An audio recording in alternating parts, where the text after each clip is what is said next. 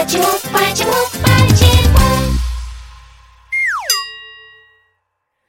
Так, небольшой разговор о теме «Темная сторона Луны». Почему нас на самом деле раздражают чужие недостатки? Один из первых, кто заговорил об этом, это был великий наше все, это Карл Юнг. Он говорил о том, что мы подавляем и прячем те личностные качества, которые когда-то кто-то в определенный момент времени признал у нас плохими, неправильными, не соответствующими действительности, да, там, ну, имеется в виду приемлемой действительности, неподходящими. И все это происходило под определенным давлением тех референтных для нас людей. Чаще всего это наши родители, либо иные родственники. Впоследствии это начинают быть просто люди, облеченные властью, либо близкие нам люди не из семейного окружения. Это могут быть учителя, это могут быть тренера наши, если мы ходим на спортивные секции, или любые наставники, которые там помогают. Это могут быть, кстати, некоторые наши самые лучшие друзья, в том числе, особенно если это так называемые старшие друзья, которые там на несколько лет нас постарше, потому что когда мы маленькие, любой, кто даже на год нас старше, он уже большой. Все эти люди могут высказать свое мнение относительно нашего поведения и прокомментировать его таким образом, что оно какое-то неправильное. Так нельзя, надо по-другому. Из желания сохранить эмоциональную близость мы начинаем на эту сделку с дьяволом соглашаться. Нам кажется, что действительно вот так себя вести нельзя. И что происходит? Происходит так называемое редуцирование. То есть мы отрезаем какую-то часть собственной личности, неправильную, и прячем ее, условно говоря, под кровать. Да? А это метафора бессознательного. Особенно в синемологии, когда мы видим действия, происходящие под кроватью. Соответственно, это, мы убираем это в бессознательное. И таким образом нам кажется, что ситуация улучшилась. Но на самом деле идет настоящее, естественно, ухудшение для нашего развития. Потому что это то же самое, что сказать человеку о том, что бензин пить нельзя, бензин – это жестокий вред, выбрось его. Мы выбрасываем этот бензин, например, если мы держим канистру, да? Причем нам лекцию прочитали о том, почему это гадкая история, почему она засоряет окружающую среду. Мы выбрасываем его и не способны залить его в наш автомобиль. И, условно говоря, в автомобиль не едет. И мы куда-то идем пешком, вместо того, чтобы какой-то ресурс использовать. И в этом плане мы еще, когда маленькие, совершенно не понимаем, что впереди нас колоссальное многообразие жизни. Нам нужно проявлять себя очень разными. И об этом, кстати, пишет Владимир Леви, если я сейчас не ошибся, что он Владимир, да, наш психиатр, вот, где у него есть книжка «Искусство быть другим», у него также есть книжка «Искусство быть собой», но и когда он говорит о том, что искусство быть другим, это то, что мы можем какие-то проявления других людей, которые нам очень нравятся, использовать в своей личности, это первое, ну, что-то типа апгрейдить, но с другой стороны, мы можем точно так же по-разному проявлять себя. И это нормально, считает один из самых известных психиатров до Литвака в свое время. Когда мы в разных ситуациях не то что можем, а, наверное, даже должны вести себя по-разному, быть аутентичными происходящим процессом, вызовом и задачам. И в этом плане это очень похоже. Это происходит, когда в компьютерной игрушке главный герой подбирает любые магические предметы или какие-то там ресурсы, с которыми он двигается по игре. И выясняется, что если ты какой-то магический элемент не добрал, то ты потом не можешь победить там дракона, босса и так далее, не можешь перейти на следующий уровень.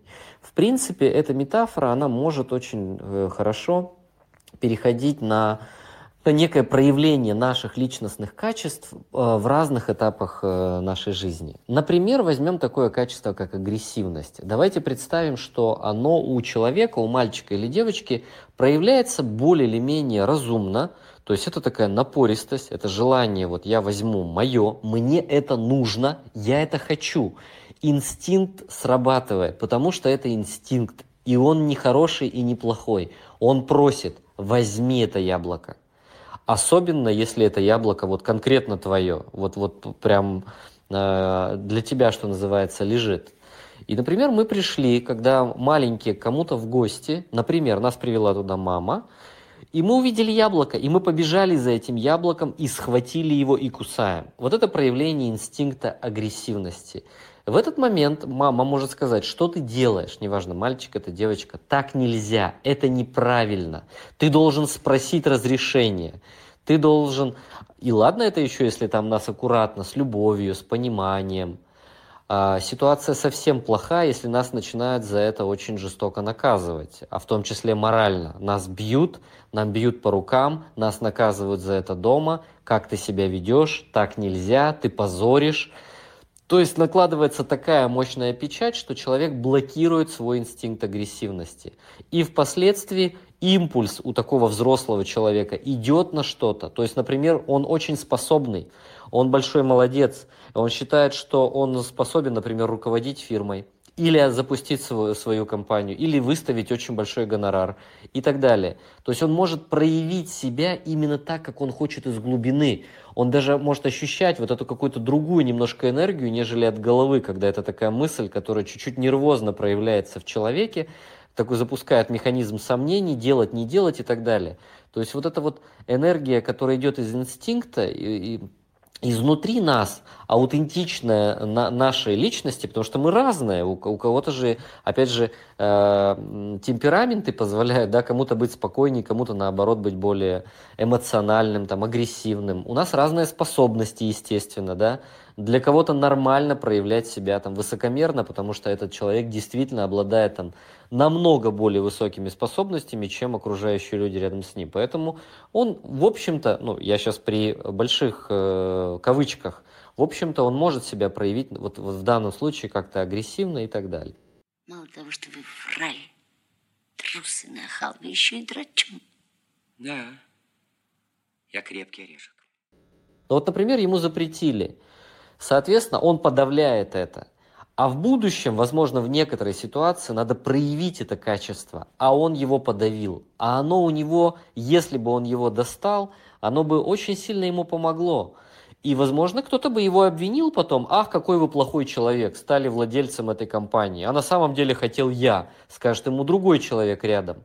И вот у того, у кого вот эта тень, в данном случае, ну то есть какие-то качества спрятаны, отрезаны, убраны и так далее, у кого вот они не вытащены на свет Божий, не осознаны, не приняты как свое собственное достоинство, как то, чем я полное право имею пользоваться, да, мне нести за это ответственность, я к этому отношусь нормально.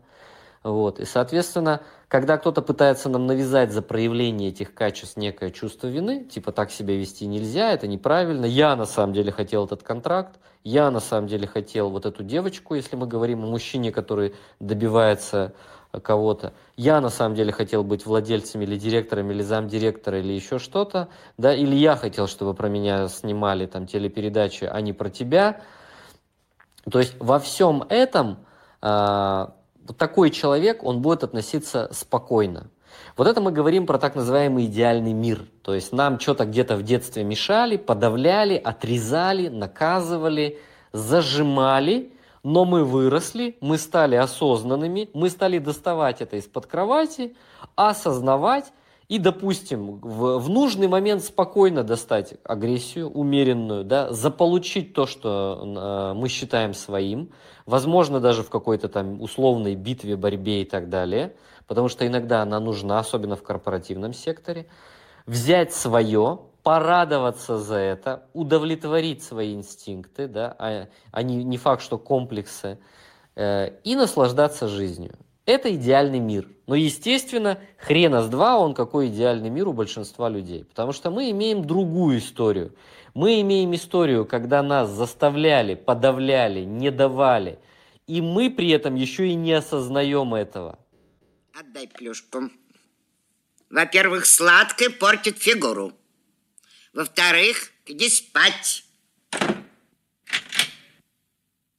В-третьих, делай уроки. Что происходит в таком случае? Тогда человек начинает очень остро реагировать на тех людей, которые позволяют себе удовлетворять свои потребности, свои инстинкты на наших глазах, но при этом мы себе искусственно запрещаем.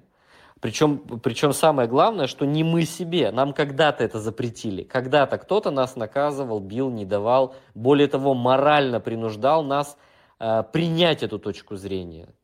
Вот. И мы согласились. И, естественно, забыли уже об этом давным-давно. И вот теперь, когда мы видим другого человека, который удовлетворяет свои потребности, а мы то же самое хотим сделать, но у нас срабатывает некое моральное ограничение. То есть нами руководит голос мамы, голос папы, голос какого-то человека, который нам блокировал, запрещал, подавлял. Возможно, нанес очень серьезную психотравму таким поведением, особенно если это было какое-то жестокое обращение. Очень плохо работает для психики хоть ребенка, хоть даже молодого человека, да, молодой девушки, неважно. Но в принципе для любого формирующегося организма очень плохо работает такая штука, как несоразмерное наказание. То есть мы что-то как будто бы противоправное сделали, а нам не просто, вот, ну, скажем так, соразмерно нас наказывают, а речь идет о том, что жестоко, несправедливо, действительно несправедливо, да? Это то, что называется несоразмерным наказанием, например, в менеджменте, либо несоразмерное наказание в семье, когда, например, отец жестоко избивает своего ребенка за то, что, например, он принес тройку. И так далее. То есть все это, естественно, очень плохо сказывается на таком человеке, и он находится в состоянии, когда он смотрит на этот мир словно через решетку. Он как будто бы в тюрьме, но при этом он видит, что происходит в окружающем мире. Но внутри он как узник, его кто-то заточил туда. Хотя он спокойно может вылезти на самом деле, но вот ему кто-то внушил, что это невозможно. И он смотрит тогда на этот мир словно через решетку. Словно вот это вот он хочет что-то заполучить, то, что ему, особенно какие-то инстинкты ему сигнализируют об этом. Это может быть там каждый день, это может быть в некоторых случаях особенно сильно. Но ему кажется, что это запрещено, это нельзя. И, естественно, вот огромная энергия затрачивается на подавление этих своих же собственных родных эмоций. И, естественно, что тогда происходит в этот момент? Естественно, у него идет очень сильное понижение в целом самочувствия, энергетики, он становится вялым и фрустрированным. Вот так происходит механизм, когда мы начинаем чего-то хотеть, подавлять, запрещать, очень плохо на себя на самом деле в этот момент чувствуем, мы раздражены, потому что раздражительность – это компенсаторное проявление фрустрации. И в этот момент, когда мы видим, что кто-то спокойно удовлетворяет определенную потребность, как говорится, когда мы тоже хотели этого же, у нас происходит состояние, которое сленговым языком называется «нас бомбит». Нас очень сильно это взрывает. Мы начинаем по этому поводу возмущаться. И дальше все зависит от того, в каком социальном положении мы находимся. Если у нас нет никакого социального статуса, то мы, естественно, испытываем злобу, раздражение. Почему? Потому что кто-то удовлетворил свою потребность, а я фрустрирован, да, то есть мне плохо, мне тяжело, мне тоже хочется, но вот я настолько сильно себя задавил, что, естественно, обесточен, да, разрядился мой телефон, условно говоря, или находится в каком-то очень энергосберегающем режиме, из-за которого я не могу там иметь быстрый интернет и так далее, и так далее, то есть не могу на самом деле ярко проявлять себя. И вот я вижу кого-то, допустим, он по социальному статусу выше, или он для меня референтный, тогда я буду испытывать нечто вроде зависти, но еще пока не проявлять это очень негативно. Но если представить, что мы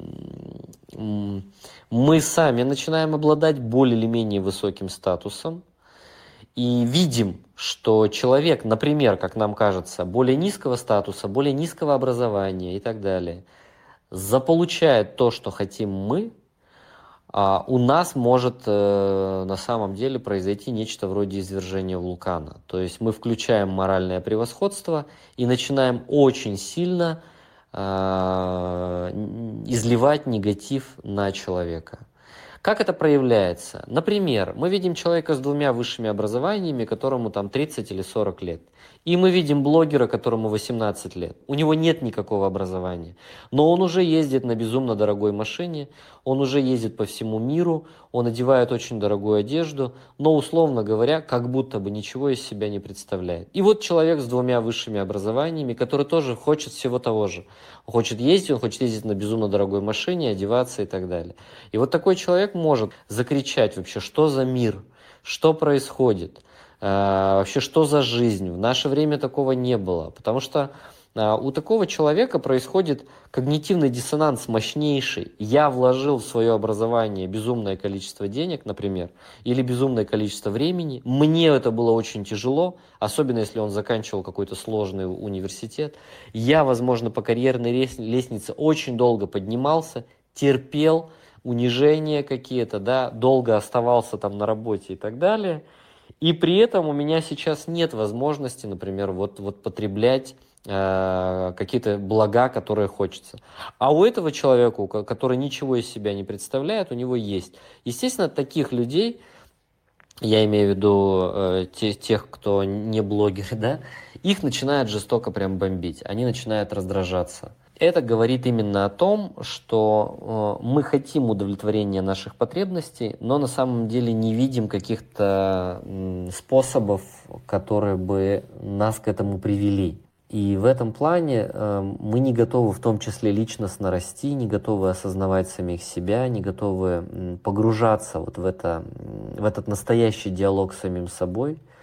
Ну, когда мы можем призвать себя к ответственности и честно спросить: слушай, что происходит, почему ты так себя ведешь, почему ты запрещаешь себе это делать, почему ты не можешь найти такие способы, которые бы позволили тебе добиться цели, или почему эта ситуация так остро и больно отзывается в тебе. Причем, к сожалению, если мы имеем высокий статус и тем более еще и образованы хорошо, особенно когда мы очень такие, скажем так, сверхобразованы, то есть признаны там определенным сообществом и так далее, тогда вот эта бомбардировка внутренняя, она вообще может быть кромешной. Да? То есть такие люди могут прям невероятно взрываться. Это, например, может быть профессор, который начинает жестоко отчитывать какого-нибудь, опять же, студента, да, который там супер хорошо живет, например.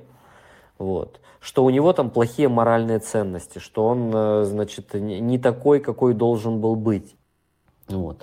Поэтому очень большая проблема состоит именно в том, что мы не осознаем, что вот такое реактивное поведение, а его можно назвать именно реактивным поведением, оно прослеживается у людей именно в основном, когда нет какого-то настоящего диалога с собой, когда человек живет на основании большого количества стереотипов, неких штампов, там, пословиц, поговорок и так далее. Это то, что впоследствии было определено как определенная тавтология, да, то есть названо было низкой дифференциацией «я». Я, к сожалению, забыл, что это за ученый, можно погуглить, сразу там всплывает, кто это именно.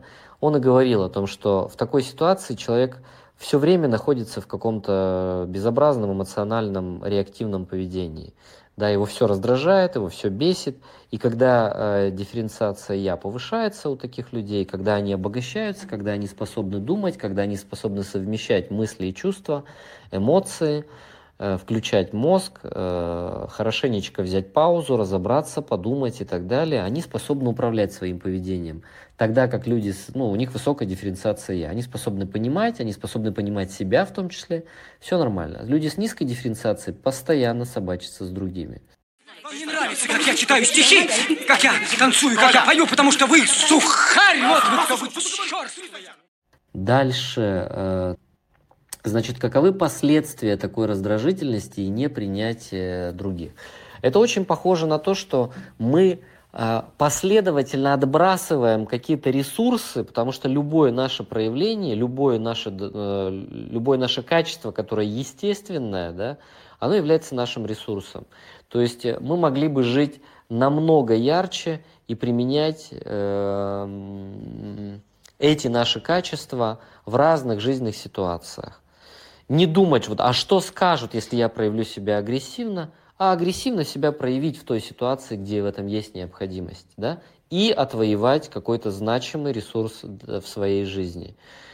Несмотря на то, что нас потом будут очень долго там клеймить, обзывать или там говорить, вот он очень агрессивный, там, допустим, с ним не имеете дел. Это как вариант, да, и причем это не означает, что мы теперь всегда должны так себя вести. Нет, это может проявиться исключительно, буквально, что называется, 1-2 раза в год. А все остальное мы можем ходить спокойно, мягко и так далее. То есть проявлять какое-то качество как ресурс для того, чтобы более полноценно жить, для того, чтобы испытывать как можно больше разного опыта, да, пропускать через себя. И иногда вот наши эмоции подсказывают, какого опыта они хотят. Соответственно, в принципе, если представить, что в идеальной жизни мы принимаем абсолютно все наши личностные проявления, то тогда мы находимся в контакте с самим собой, в ладу с самим собой. И если нам что-то захотелось, мы начинаем включать голову и искать способы удовлетворения этих целей. Мы их рано или поздно найдем, либо сами чему-то научимся, либо кого-то в кооперацию возьмем, добьемся того, чего надо, и будем счастливы, да? Когда это счастье немножко притупится, инстинкт всегда нам подскажет, а вот давай еще вот этого хотеть. И мы опять же себя подтянем личностно под это или вступим с кем-то в кооперацию и снова этого добьемся. И вот тогда у нас большая часть наших мыслей, нашей энергии уходит вот на то, чтобы планомерно двигаться от одной цели к другой, поддерживать теплые эмоциональные отношения с людьми и быть любопытными к новизне. То есть если мы сталкиваемся с чем-то, что нам глубоко непонятно, то мы как минимум это хорошенечко изучим. Об этом говорил еще Юрий Михайлович Лотман, да, основатель семиотики, один из самых известных культурных просветителей Советского Союза и так далее. Он и говорил, чем интеллигентный человек, точнее культурный, отличается от бескультурного. Культурный человек, когда сталкивается с чем-то незнакомым, он испытывает любопытство и интерес, ему хочется познать. Некультурный человек резко испытывает раздражение и агрессию, потому что это для него чужое. Вот все, что он не знает, для него чужое, негативное. В этом плане берем пример Татьяны Черниговской, всеми горячо нами любимой, и видим, что дает интервью, видим, что очень цитируемо. И что еще мы видим? И видим, что научное сообщество, состоящее из высоко интеллектуальных, условно говоря, людей, супер таких академичных, они постоянно про него говорят плохо. Несерьезный ученый, ходит только пиарится, ведет себя как попало, ну то есть везде рассуждает, что это такое, это несерьезно. И я знаю о том, что ее такое академичное, высокоакадемичное научное сообщество постоянно ее троллит за то, что она якобы не настоящий, не глубокий ученый, всякую чушь говорит. А она занимается популяризацией, причем невероятной, используя для этого и современные средства массовой информации, и выступления, и открытые лекции, и социальные сети, и так далее. Проявляет как раз-таки, можно сказать, свои потребности очень ярко, да? А ученые, которые этого не позволяют себе, и в какой-то степени, ну, можно назвать там в чем-то немножко бескультурными, да, то есть не всю глубину мира через себя пропускают. Они подобное поведение воспринимают очень ревностно и находят недостатки сразу же в ней, да, вот так. Соответственно, мы лишаемся полноты жизни, если мы ведем себя, не признаем свою тень, условно говоря. И, естественно, вместо того, чтобы объединяться с другими людьми, мы все время находим какие-то точки для разобщения. для того, чтобы показать свое превосходство. Мы быстро выходим в позицию родителя. Вместо того, чтобы находиться в позиции взрослый-взрослый, коннектиться с людьми, развивать сообщество, да, находить огромное количество связей, друзей и так далее, эмоционально их хорошо поддерживать, пользоваться этими связями, естественно, да, помогать другим, естественно, да, то есть возвращать вот эти вот эмоциональные, кармические долги и так далее. Вот. Мы лишаем себя огромного количества возможностей, живем на пониженной энергии, фрустрация повышается и большая проблема. Ну и последнее, да, что с этим делать, как с этим быть, то есть находясь в контакте с самим собой, почаще вспоминать какие-то моменты, когда нам зажимали, не давали, отрезали, ругали нас, да, выписывать вот эти вот запреты в буквальной степени, находить эти истории. Естественно, они глубоко в бессознательном, поэтому по возможности надо общаться с теми людьми, которые может это помнить. Наши родители, так любя, что там было в прошлом, да, подскажите, помогите, давайте разберемся, выкопать вот эти вот закопанные, скажем так, мины, которые замедленного действия, да, все время работают против нас в нашем замечательном огороде. То есть их надо выкапывать. Вот эти истории, эти ситуации, возможно, нам помогут там братья, сестры, дяди, тети, соседи и так далее. Возможно, нам нужно в каком-то таком медитативном или полумедитативном состоянии прогуливаться по нашему детству, юности и вспоминать. Возможно, с учителями встречаться и так далее. То есть вспоминать вот эти вот очень неприятные, тяжелые моменты, где мы очень серьезно страдали за что-то, хотели себя как-то проявить, пробовали, а нам говорили «фу, ужасно» и так далее. То есть чем больше мы выкопаем, тем лучше, потому что по большому счету это все, можно сказать, что это золотые самородки, еще не слитки, самородки, они с рудой, то есть какой-то фигней, да, с камнями и так далее, но если мы переплавим эту руду, то мы сможем вытащить оттуда вот те наши проявления, когда нам хотелось как-то себя вести, это часть нас, и мы это отрезали, то есть выкапываем раз, второе, учимся проявлять и смотрим на тех людей, которые нас раздражают. Возможно, там есть какой-то ключик, да, то есть нас раздражает именно тот человек, у которого стоило бы поучиться. Давайте выписывать этих людей, которые нас раздражают, и смотрим, что именно мы себе не позволяем, глядя на таких людей, да. И, конечно, мы цепляемся к каким-то их словам, проявлениям, нам кажется, что это отвратительно. Но если вот на время нажать на паузу вот на те отрицательные эмоции, которые мы проявляем в этих людей, и посмотреть с другой стороны, да, посмотреть на то, что, а чему я могу поучиться у этого человека. То есть, возможно, даже несмотря на то, что он, например, тупой или молодой, возможно, он что-то делает очень хорошо, он что-то умеет, а мы не умеем. И, возможно, нам стоит чему-то поучиться у такого человека. И если мы научимся учиться у тех, кто нас раздражает, это фантастическая зона роста. Это, наверное, один из самых быстрых способов личностного роста в такой ситуации, да? Это вот второй практичный шаг. И третий, конечно же, развивать у себя вот эти качества, которые мы побросали, поотрезали и так далее. Даже если это с сегодняшним стилем жизни не очень соотносится. Ну, например, я суперученый, я сижу себе, значит, бесконечно в Академии наук в лаборатории, но завидую тем людям, которые хорошо выступают. Вот, значит, надо учиться выступать, да? Например, ходить на курсы или смотреть какие-то там видюшки, или выступать там в разных аудиториях, которые вообще никак с моей академичностью не соотносятся. То есть прийти куда-то и попробовать увлечь людей, которые вообще плевать на то, что я академик или там высочайший статус у меня и так далее.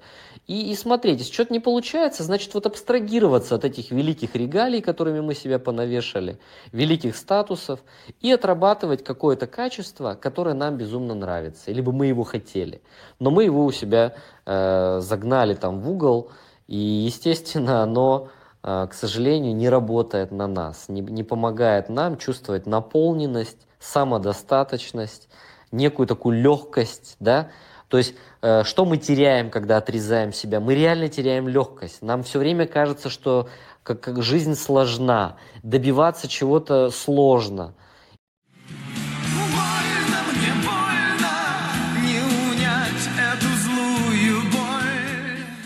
И в этом плане, когда мы вернем себе все свои части, то есть глобальным результатом нашего роста станет вот эта вот довольно легкая коммуникация с миром. Возможно, вернется базовое доверие к миру, потому что чаще у большинства людей базовое недоверие.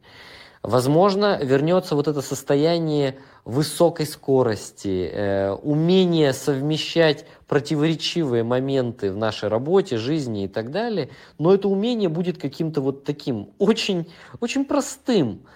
И, конечно же, вот в этой, скажем так, условной игре, в этой легкости есть максимальный высокий уровень развития, да, и профессионализма, потому что любой профессионал, который что-то делает, кажется, хох, так я так же могу. Любой лектор, который легко и шутит, это всегда тоже выглядит очень так, казалось бы, типа хо-хо, так я так тоже могу. Например, на Жванецкого достаточно посмотреть, как он себя вел, да, или на каких-то других комиков или хороших ораторов, выступающих.